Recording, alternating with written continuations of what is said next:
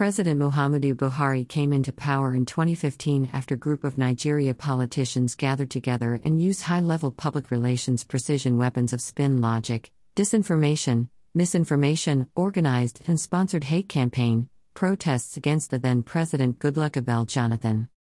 Such name calling and open backstabbing created a misleading impression against Goodluck Ebele Jonathan and promised Muhammadu Buhari as a savior.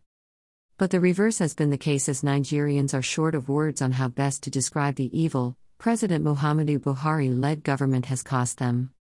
President Muhammadu Buhari loyalists and party members, all Progressives Congress are now using the same name calling and backstabbing to fight one another as they plan towards 2023 presidential election with firstly to hold national convention to get the national chairman who may determine the outcome of the party primary election for 2023 contest. President Muhammadu Buhari in a statement signed and made available few hours ago by one of his spokespersons, Garba Shehu warned the APC leadership against backstabbing and name-calling. Excerpts of the presidential press release reads thus. President Muhammadu Buhari warns the leaders and membership of the All Progressives Congress, APC, to desist from name calling and backstabbing ahead of the oncoming March 26 convention, urges them to remain steadfast and maintain its unity if the party is to continue in the path of victory. And its dominance at all levels throughout the country. President Buhari asks the members to look at the once powerful, main opposition People's Democratic Party, PDP, now enfeebled and adrift and learn lessons in disunity, mismanagement, and corruption. They failed in 16 years in power and a failure as opposition.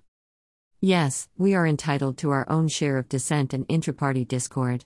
These are common in all parties, left and right all over the world. Yes, we are entitled to our own share of dissent and intra-party discord.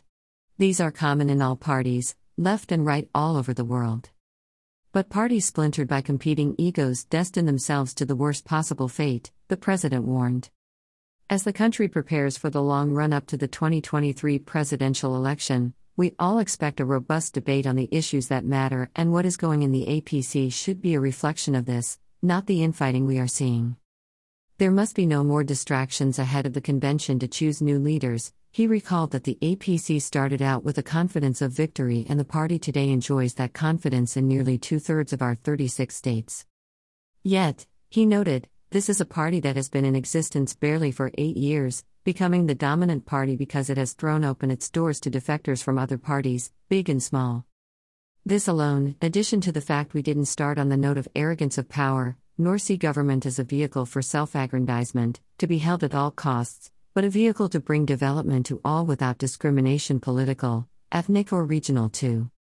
Our dear country made this success possible. The party, he went on to note, is proud of the fact that in its short period of existence, it has won two general elections decisively, and despite losing a few states in 2019, it steadfastly expanded its pan Nigerian outlook. With significant defections of the opposition governors and parliamentarians into its fold.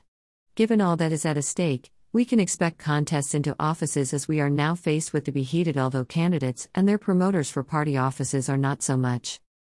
Debating policy differences, but differences of management, personality, character, and suitability for the most important leadership roles in our country and therefore the continent.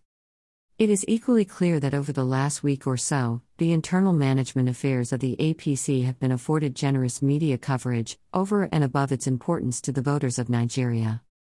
It is important to ask what benefits the poor are getting during the period of intense negative coverage.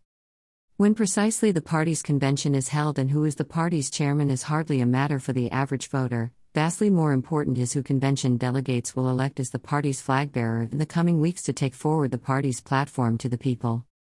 In the general election in February next year. It is therefore important for the media to put such matters into perspective. No one is debating policy differences here. That is for the general election. None of the declared aspirants and any of those that may step forward will change because of who may be in the party in the chairman's seat.